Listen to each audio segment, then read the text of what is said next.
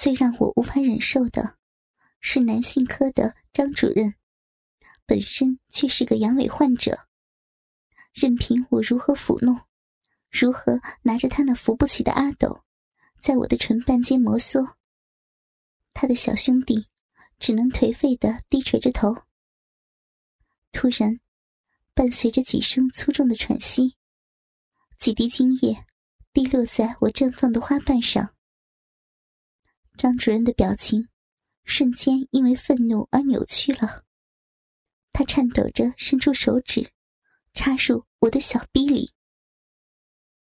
也许他们都是无神论者，因为他们大多不相信因果报应。一些人从不肯戴避孕套，只喜欢最直接的贴身肉搏，喜欢看着自己的精液从我的逼唇间缓缓流出。其实他们都清楚，我的身体里也许刚刚流淌过朋友的精液，但他们多数真的不在乎。我别无选择，付出身体得到利益，既然只能接受屈辱，那就让该死的避孕套滚蛋。而在这近3年的时间里，只有这位瘦削的郎主任每次都能用最温柔体贴的触摸带着我冲上情欲的巅峰。当秋季如约而至，我陪伴着郎主任和他的属下来到秀美的千岛湖时，我已经在那所3甲医院站稳了脚跟，不仅完成了销售计划，还凭借郎主任在药事委员会的地位，成功地阻止了一个可能成为心腹大患的国产品牌进入医院。而作为回报，3天的时间里，我恰到好处，如影随形，陪伴在郎主任的左右，随时随地地满足他的需求。山崖边，小溪旁，大树下，回归自然的郎主任兴致格外的高涨，精力充沛。有时即使3-5分钟的速配，我们也能玩出精彩。记得有一次事后，郎主任问：“你只喜欢红色的避孕套？”我点点头。郎主任笑了：“哼，我喜欢本色的，就像你。不过还是用红色的吧。”所以郎主任是唯一一位每次和我上床都用红色杜蕾斯的施暴者。当然除了茶楼的那一次。所以我带去的一整盒12支装的红色杜蕾斯，没等3天的假期结束，眼看就要用完了。但我始终不相信郎主任是我的真命天子，我只把他当作必须屈辱地臣服于男人身下时的一个避风港湾。在那里，我能暂时体会到一个正常女人的快乐而已。而我的真命天子却在不经意间降临了。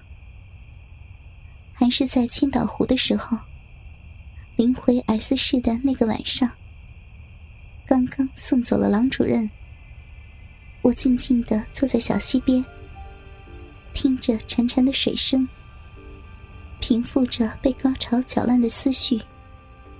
猛然间发觉身后有个人影，回头看时，原来是郎主任手下的一名叫袁明的小大夫，是个刚毕业的硕士研究生，是我来这个医院最早认识的几个小大夫之一。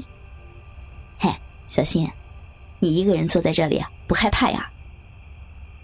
袁明的声音听起来有很重的学生味儿，而他那总是阳光般灿烂的笑脸，更让我时常想起自己读大学的那些日子。实际上他比我还大2岁。“没事儿，出来散散心嘛。”我微微一笑，还好，相信昏暗的夜色里，他不会看到我脸上还没有完全褪去的潮红。啊，我可以坐在这里吗？袁明说着，指了指我身下的那块大的石头。当然了，我一边说着，一边往河边挪了挪，腾出足够的空间给他。他纵身跳上石头，然后一蹲身坐在了我的身边。我担心他一不留神掉进河里，哎呀一声，想一把抓住他的腰带，不成想自己一闪身，失手扑倒在他的身上。袁明眼疾手快地扶住我，一次意外的失手成就了我们相互拥抱的姿势。说不清为什么，那一刻我的心跳急剧加速，因为此前我对文弱的袁明没有什么感觉，而袁明也沉默了10多秒钟。我们就这样默默地保持了10多秒钟的相拥，然后几乎是同时撒手。对不起啊，我没吓到你吧？平时口齿伶俐的袁明竟然也有些口吃了，我心里不禁窃喜。我没事儿，我以为你会掉河里呢。我重新坐正了身子，凝望着溪流中摇曳着的破碎的月光。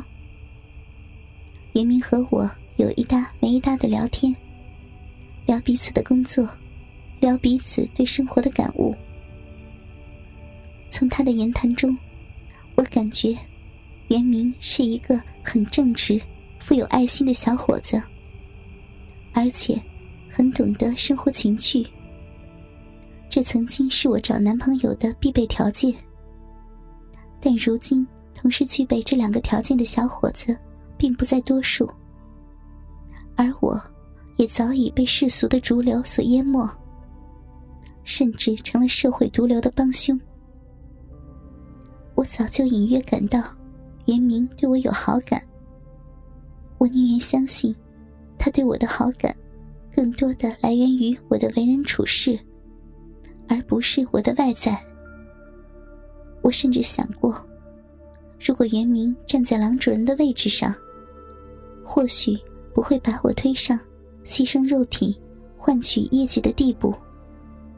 真的不会吗？我希望如此，因为在心底里，我宁愿相信世间有很多正直的人，他们不会被物欲完全融化。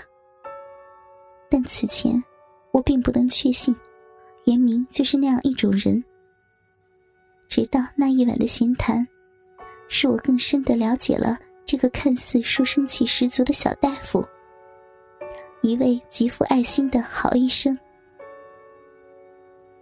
记忆中的那一晚的星空格外的璀璨，那一晚的夜风格外清爽宜人。直到凌晨2点，我俩才有些依依不舍地各自回房休息。那一夜，我梦见自己身穿洁白的长裙，站在梦幻般的草原上，金光闪闪的流星从天而降，飞雪一般洒落在我的身上。回到 S 市后，我的产品销售进入了快车道。到试用期的最后3个月，我完成了比前任同期多15%的销量。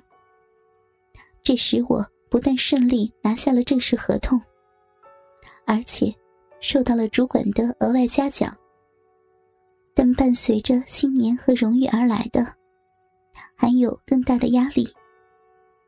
我全年的销售指标相应增加了15%，并且主管把一位因工作不力辞职而去的同事负责的2级医院交给了我。我毫不犹豫地接了下来。为了更好的生存生活，我需要记下挑战，因为在除夕夜里，我已经花了半个小时就认清了来年的形势。我深知在那家三甲医院还有很大的潜力可挖。除了我公司传统的领地之外，在 A 主任的消化科， H 主任的肾病科， M 主任的肿瘤科， C 主任的骨科，我的前任都没有占领足够的份额。鉴于这些科室都是男性主任当家，我完全有机会发挥自己的特长，攻陷这些壁垒。而 F 主任代管的药库也时不时地给我设置一些小麻烦，也是我必须尽快摆平的一大障碍。此外，还有 L 副主任所在的妇科，也需要花些精力和体力挤进去。至于那家未知的小医院，我想只要找对人，应该不在话下。为了前程，我将迎着枪林弹雨冲上前去。